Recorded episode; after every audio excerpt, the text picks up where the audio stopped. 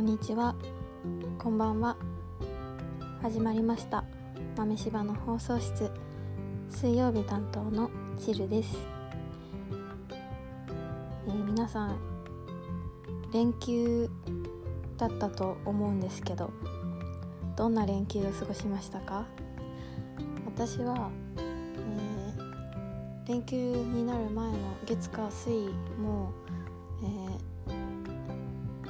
平日だったんですけど実習がなくで本当は学校に行って模試を受けるはずだったんですけど、まあ、コロナのせいで、えー、自宅受験ということになったりいろいろあってあと白衣常識とかもオンラインになったりして実質お休みだったので9連休でした。はい。私はうんどっか遊び行こうかなとか思ったけど遊び来たかったけどでもやっぱりコロナに感染してしまったら困る患者さんにうつしてしまったら困るのでやはり怖くてどこにも行かず本当にずっと家にいました。でも6月までずっと自粛生活でステイホームをしててで3週間実習してなんかすごく恋しくなっていたのでずっと家に入れたことが嬉しかったです、うん、でもさすがに勉強しないわけにもいかず、まあ、模試もあったしちょっと勉強してでうん模試は本当にできなすぎて笑いました。はい。でもうんちょっとマジで頑張ります。これから、頑張っていきたいと思いますであとはえー、そう俗に言う就活みたいなものが始まりまして始まったっていうかそろそろやらなきゃっていう気持ちになってでさすがにもう5年生くらい5年生の春くらいから本当は病院見学にいろんなところに行くんですよね本当は。で、まあ、どこがいいかとかいろいろ見定めていくんですけど今はやはりあの病院もあんまり受け入れてくれないしあと受け入れてくれても、えー、6年生ならいいよみたいな。5年生はまだダメって言われちゃうところも多くて。も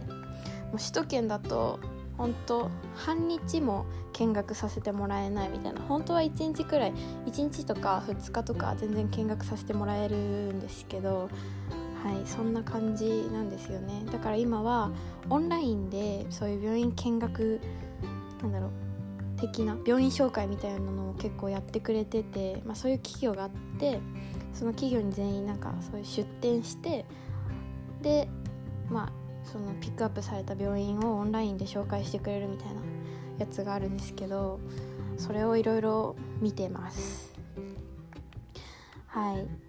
でもやっぱり行かないとわからないところは正直あるので早く行きたくて。で大学側からも夏なら見学夏からなら許可あの申請書出せばあの見学に行ってもいいよみたいになったので今までは禁止だったんですけどなので夏いっぱい行きたいなって思ってます。いや多分どうなんだろう。他の大学？普通の医療系じゃない大学の就活の仕方があんまりわからないんですけど医学部だとうーん本当に自分の行きたい病院？有名な病院とか例えばなんだろう。虎ノ門とか東大病院とかとどこだろうな。そんなものしか有名どころ。聖路加とかも有名なのかな。とか都内のめっちゃなんだ行きたい病院があるとかならもうなんかそういう説明会とか行かなくてもいいと思うんですけど、うん、病院はやっぱりすごいいっぱいあるしあの本当に病院によって特色が違くて、だからそういうのを見極めるためあと行きたい病院とかなくてもそういうのを見つけるために結構なんかそういうフェアみたいなのがあって、えー、ビッグサイトとか横浜パシフィコみたいな関東圏だとところでもう全国の大病院が集まって、えー、紹介してもらえるみたいな出店してくれてるっていうところ機会があってそこで結構みんな選ぶんですけどそれができないのでもうほんとみんな手探り手探りっていう感じです。病院の選び方としてはやはり給料お給料大事。あと立地。あとはうん評判、まあ人、先輩とかの評判だったりとか。あと診療科の揃い具合とかも大事。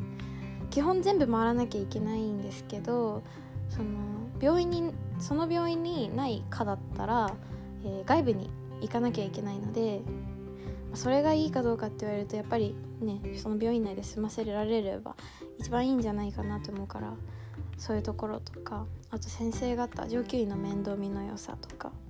あとこれどうなんだ多分いる系だけなのかな。あのこの選ぶ中でハイポがいいかハイパーがいいかっていう話になってあるんですよ。そういうハイポハイパーって。それ何かっていうとハイパーっていうのは、えー、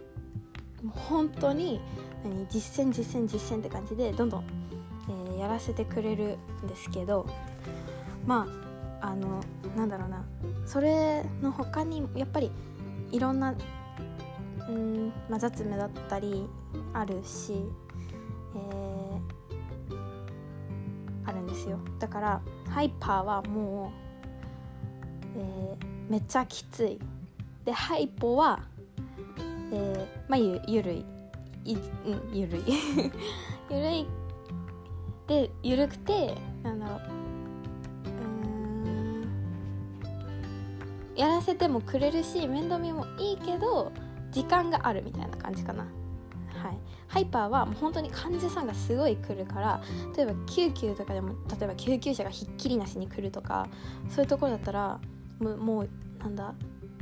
ふーって息つく間もなく、はい、患者さん来る患者さん来るってなるからはい。それのどっちがいいかっていうのでもまた違うんですよね。でハイポハイパーが良くてハイポがダメっていうわけじゃないんですけどはい、ハイポのいいところとしてはその自分の時間が取れるのですごく自分の苦手なものに対して、勉強が自分の時間があるから自分の時間で勉強ができる。でもハイパーは多分本当にそんな余裕がないから、えー、その実践の中で学んでいくみたいな感じ、うん、もう超ハイパーなところに行ってしまうとはい病んでる先輩もいるのでそういうところも見極めたいです。うん、あとはお給料はもうお給料も大事だけどお給料私の中で大事だけど、まあ、病院選びをする上ではあんまり重視しすぎてもっていうところはあると思います。うん、でも大学病院だとお給料が、えー、20万いかないんですよね。うん、手取り。だから、そううん、初任給？初任給とかか。初任給じゃない。1年目とか2年目は給料20万いかないから見合ってるかっていうとちょっとって思うしでも大学病院にいるメリットとしては専門医を早く取れるっていうことでもあるし、まあ、珍しい症例とかも大学病院だからいっぱい集まるからそう。でも、えー、大学病院じゃない市中の病院とかだとやはりなんかそういううん重めの症例とか珍しい症例とかあんまり見れないからとかそういうなんかいろんな要素があってすごく難しいです。私の場合は都会都会というか、うんあのー、都会か都会とかに残るのかそれともめちゃめちゃ田舎の方で市中田舎の方で実習するのかとかも迷っていてマジで人生変わっちゃうのでこれで結構大事な病院選びを頑張ってます。はい夏休みにいっぱい見学に行こうと思ってるのでそれでまあでも、えー、はい決めていきたいです。基本は8月？来年？6年生の8月に、えー、いろんな病院で面接というか試験があってでそれを受けてえー、決まります。11月にみんなで一斉にその全国の学生が願書みたいなのを出してそれによってその8月に受けた試験で順位付けをされててでなんかこうなんだろう大学あ違う病院側が欲しい子を引っ張り抜くみたいな言い方正しいのか分かんないけどそんな感じですだから全国の学生と争わなきゃいけないので大変大変ですねはいまたなんか就活の話とか興味ある方がいたら是非お話を、うん、したいのでまた詳しく私の就職先とかが決まってきたらまた話したいなって思います。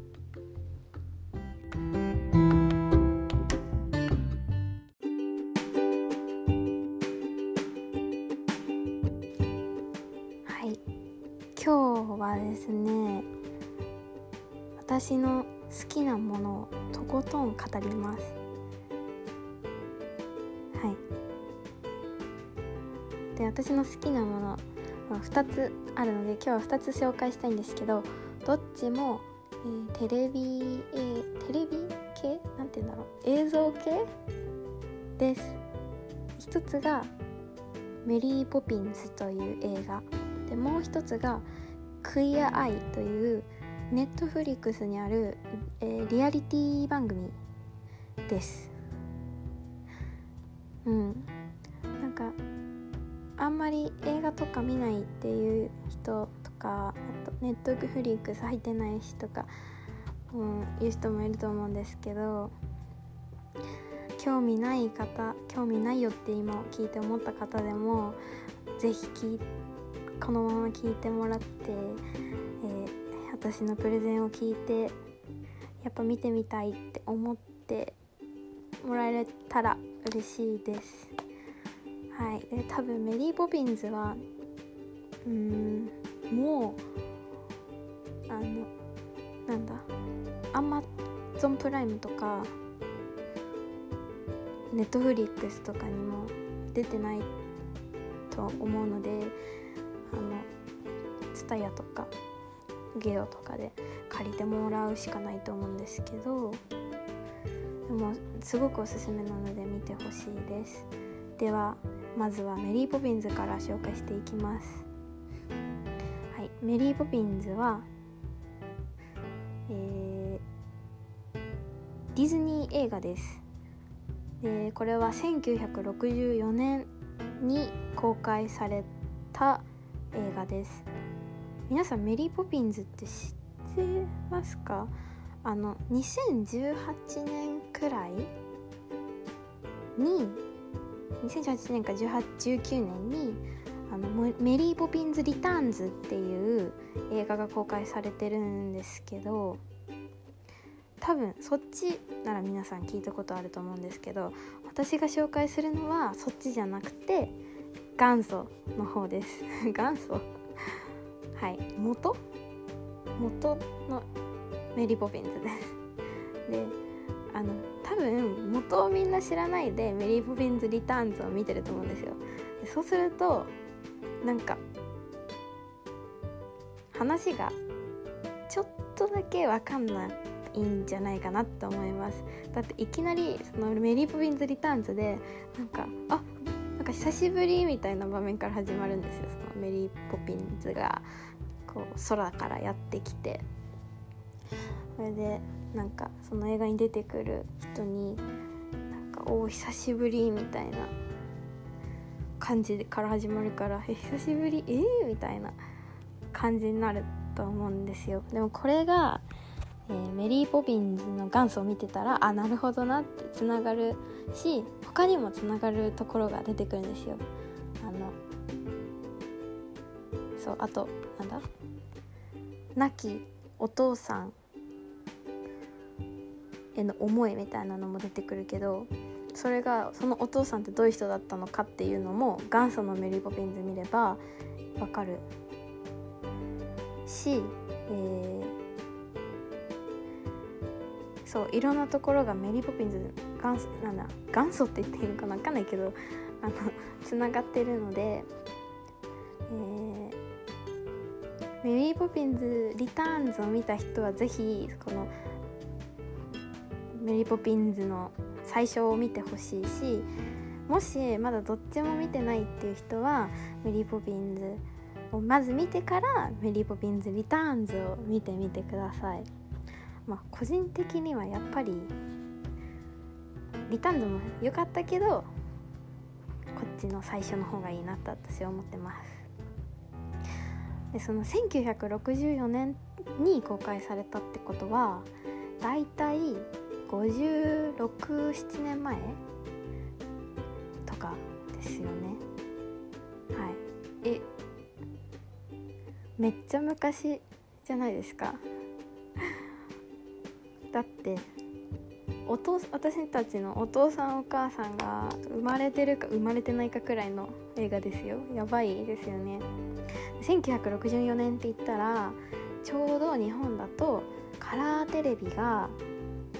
普及してきたかなくらいです。うん。そんくらい。なんかちょうど多分オリンピックの年だったかなこの年。確か。だからなんかまだ一家に一台カラーテレビがカラーテレビというかテレビがある時代ではないって思うとすごい昔っていうのがわかると思います。でもなんかその古臭さは全然感じないです。なんか今今この映画があっても全然いけるぐらいめっちゃクオリティ高いしなんかそんななんだ日本だったら何？ザ・ジャパンみたいな。えなんて言ったらいいんだろう。あの古風な考え方がすごいなって思うんですけどきっと昭和だから。その中でこんな自由な映画あっていいのっていうくらいなんかすごい自由な世界観だと思います。私はこの「メリー・ポピンズ」を20回は見てると思います。はいなのでもうセリフを全然覚えてるくらい。ある程度はなんか一緒になって言えるくらいを見ました。そのくらい好きです。でこれは、うん、聞いたことある曲がたくさん出てくると思います。なんか映画見たことなくてもあれなんかこの曲聞いたことあるっていうのがいろいろ出てくると思うしこれアカデミー賞も取ってる作品なので、えー、はい是非見てみてください。これはうんあそうこれストーリー伝えてなかったですよね。このメリー・ポピンズっていうの物語のストーリーとしては、うん、子供に関心がない親が、えーまあ、お金持ちのお家なんですけど乳母さんに任せ、えー、子供たちを厳格な乳母さんに子供たちを任せておけば賢い子供に育つっていう考えをお持ちの家族で元さんお母さんが。でまあ子供には全然関心がないからでも子供たちは関心持ってほしいからいたずらばかりするし反抗もするしっていうめちゃくちゃな家族を魔法が使えるメリー・ポピンズがやってきたことにより、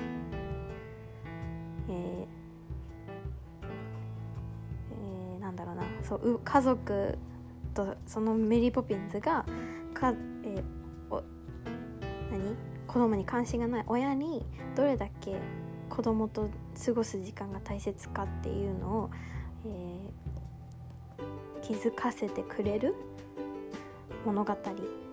です。だい、うん、なんかあんまり伝わらない気もするけど。はいそんな感じなんですけど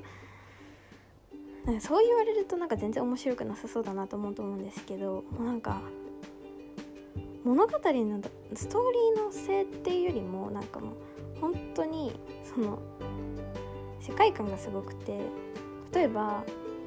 絵の中に飛び込んでみる絵の世界に飛び込んでみたりとか、えー、だから、えー、アニメーションと実写がコラボしてるみたいな感じなんですよ。だから絵の中にアニメーションの中にその実写版何？人が入り込んでるみたいな感じ。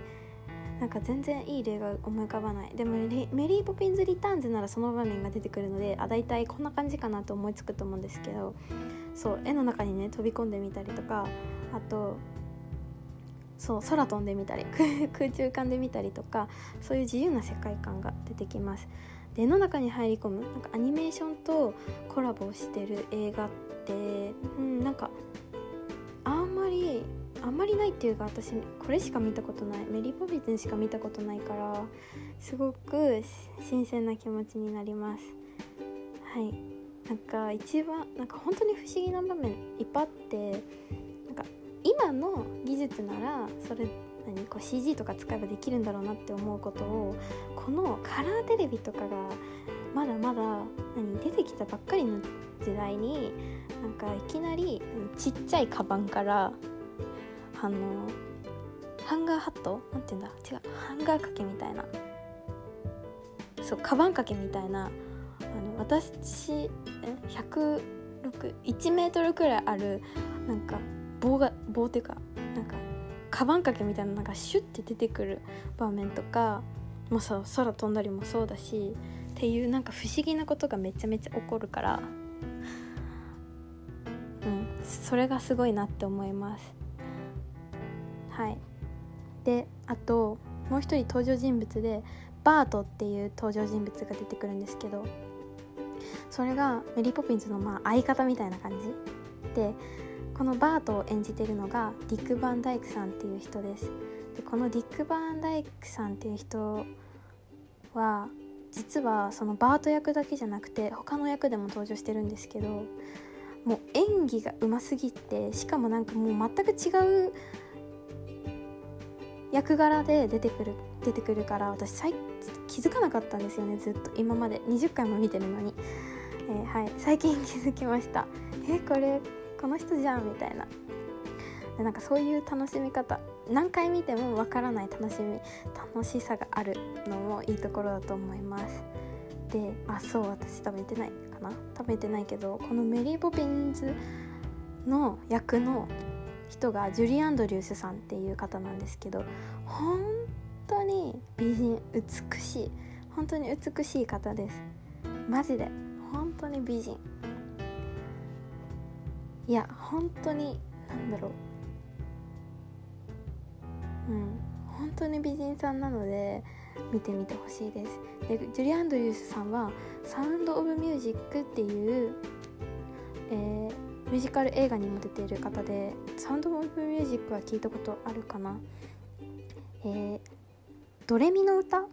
とか分かりますよね。ドレミの歌とかが出てくるのがこの「サウンド・オブ・ミュージック」っていう映画なんですけどそこに出てくる方で、えー、多分 YouTube とかで、えー、ドレミの歌って調べたらこのジュリアンドリュースさんが歌ってる映画この映画が必ず必ずっていうか、うん、多分本当にトップとかの方に出てくると思うのでそのくらい映画有名な映画なんですけどはい。是非調べてみてください。こんな感じかな。そんな感じ。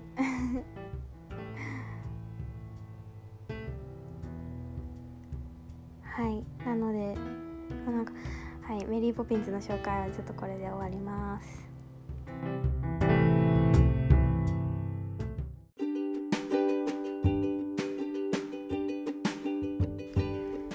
はい2つ目に紹介するのは「クイア・アイ」という、えー、リアリティ番組です。これは Netflix にしかないのでえ見れない方ももしかしたらいるかもしれないんですけどいやこれを聞いてもし見たいって思ったらもうそれだけでも Netflix に入る価値はあるんじゃないかなって思ってます。はいこの Queer Eye っていうのはゲイのファビュラスな5人組略して Fab Five がイケてない人たちの大変身をお手伝いするという番組です。これがもう本当に私の価値観が変わった、えー、ものです。うんなんかすごい価値観を変えてくれましたこの番組が。でしかももう毎回泣けるんですよ。もう毎回毎回うるうるしながら見てます。でこれはうんとまま1話完結型でそのその1話の中で1人のゲスト一般人の人なんですけどイケてない一般人を、えー、大変身していくっていうのがをもうこれシーズン5目なのでもう本当に人気な番組です。でこの何が価値観変わったかっていうと、まあ、ゲイに関して対してもそう。だから同性愛者に対する、見方も変わったしあと自分を大切に大事にする大切さ自分を大事にすることも必要なんだよっていうのもこれでなんか大事だなって思ったしあと自分磨きをすることも大切って思ったしあとそうあの大切な人のためにその自分磨きとかそういう努力をすることも大切だなって思いました。あとそのまあ、たまに私もなんだろう。うん自分の、えー、ネガティブな部分。すごい自分の中でネックな部分。をうんかん考えて私だったらすごく目がちっちゃい。あの一重でめちゃめちゃ目がちっちゃいんですけどもうそれがめっちゃ嫌で嫌で嫌でしょうがないんですけどでもそういう仮にそうでも例えばメイクでちょっと大きくするとかできるしそういう少しの工夫でガラッて全てが変わるっていうのがすごくあのもう明らかなんですよその、えー、クイアアイでは。そうでなんかもう本当にもうひげもっちゃもじゃでなんかどこまでひげがあるのみたいな顔見えてないような感じの人がもうねちょっと髪切っただけでもうめっちゃイケメンみたいなこともあって人ってこんな変わるんだって思いました。であとそうそれが私のうん価値観変わったなって思うところかな。です。でもうちょっと詳しくこれについてお話しするとあそう。でそのクイアアイっていうのは何がいいかってうーんそのイケてない人たちを変えていくっていうことでそのでその人の未来がまあ明るくなるって言ったらそうなんですけどそれだけじゃなくて、まあ、もちろんあのみんあの変えなんだそのクイアアイの、えーで登場するゲイの人たちそので、うん、プロデューサーっていうかその手あのイケてる人たちを変身させる側の人たちはみんなゲイなわけでだから同性愛者だからあの偏見とかもたくさんあるわけででそういう同性愛者の偏見の現実だったりとかあと宗教文化アメリカだといろんな宗教の人がいたりあといろんな文化を持った人がいたりするのでそういうのも本当にこのこの「クエアアイ」という番組を見るだけで知れます。あとはい黒人への偏見とかもわかると思います。というのも Queer Eye のその Fab Five のメンバーの中に黒人の人がいるのでそのその人の苦悩とかもわかるしあとゲストそのの人の中にも黒人の人とかがいるのでそういうのでのなんだろうアメリカで生きていく上の葛藤とかもすごく、えー、描かれていて本当にいろんなものが混ざった番組です。これを見るだけで本当にいろんなことを知ることができます。この Fab Five の人たちは、えー、5つのカテゴリーにみんなそれぞれ得意分野を持っていてでそれに対して、まあ、プロデュースしていくっていう感じです。でその5つっていうのがファッション、えー、料理、えー、美容髪とかメイクとかあとインテリアとかお部屋系そしてま心のケアっていうかカルチャー系って呼ばれてるんですけどその5つになります。でもう本当にみんなセンスが良すぎてあの家もなんだろうすごいあのき何物が散乱してるような家をただ片付けるとかじゃなくてその人に合ったその人らしさを出すためのお家にしてくれるんですよ。あのリフォームで。本当にすごいです。なんか、うん、家ってこんな変わるんだみたいなくらい変わります。でそう美容系もね髪切っただけでえもうめっちゃイケメンじゃんみたいな人も出てきてはいイケてない人がめっちゃイケメンに、えー、大変身する姿とかあと、ま、女の人もゲストでいるのであとそうファッションだったらあのいつもパンツしか履かないしなんならジャージしか着ないみたいな人が、ね、スカート履いたらもうめっちゃ美人だよみたいなこともあってはい、そういうのをプロデュースするのがすごくうまいです。で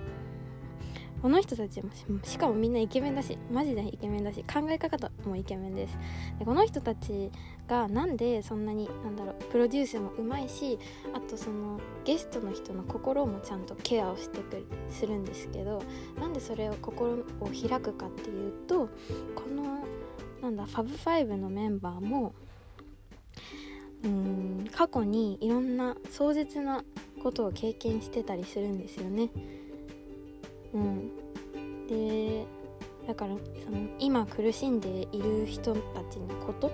をなんか自由に置き換えて理解できるから自分もこういうことがあってねっていう風に話せる。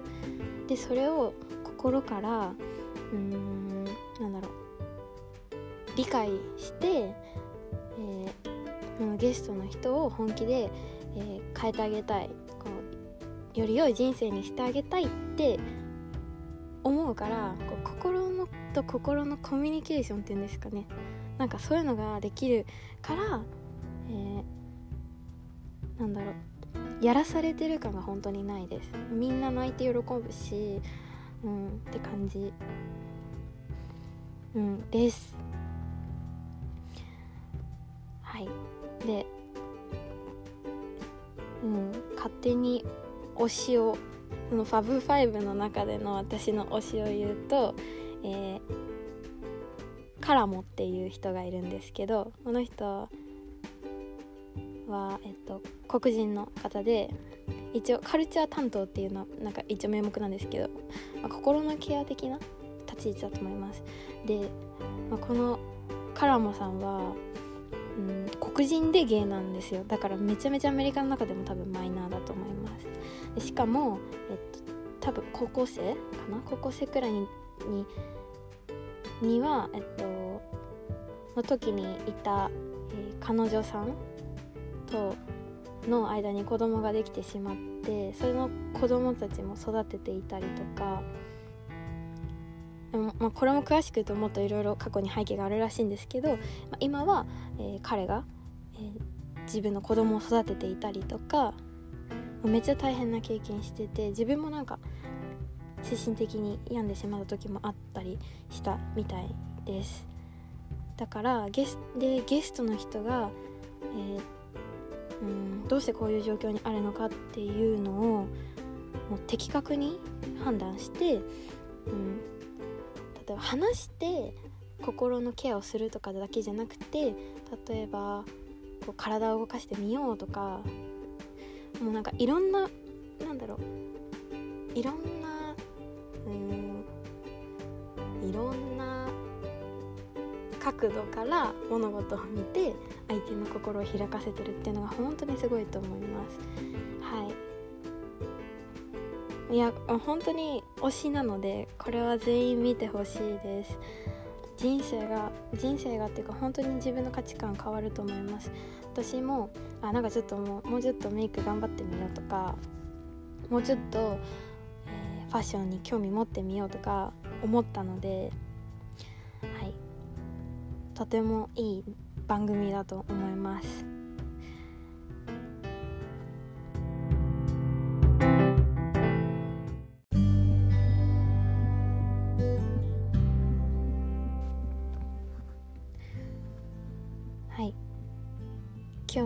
ことで終わりにの時間となりましたが今日はいかがだったでしょうか？とりあえず好きなものを語ってみました。うんプレゼン力があるわけじゃないので皆さんにどれだけ心に響いたかわかんないんですけど少しでも、えー、見たいって思ってくれたら嬉しいし是非見てほしいなと思います。うん。本当に推しです。はい。なんか、まあ、7月も本当開けちゃうけどまだめちゃめちゃ雨が降っててなんかジメジメした季節が続いて天気が続いているんですけどさすがにもう少しで梅雨も明けて夏がや本格的な夏がやってくると思うので皆さん体には気をつけて体調管理も難しいと思うんですけど体に気をつけて夏を楽しんでいきましょう。ではまた来週お会いしましょう。バイバイ。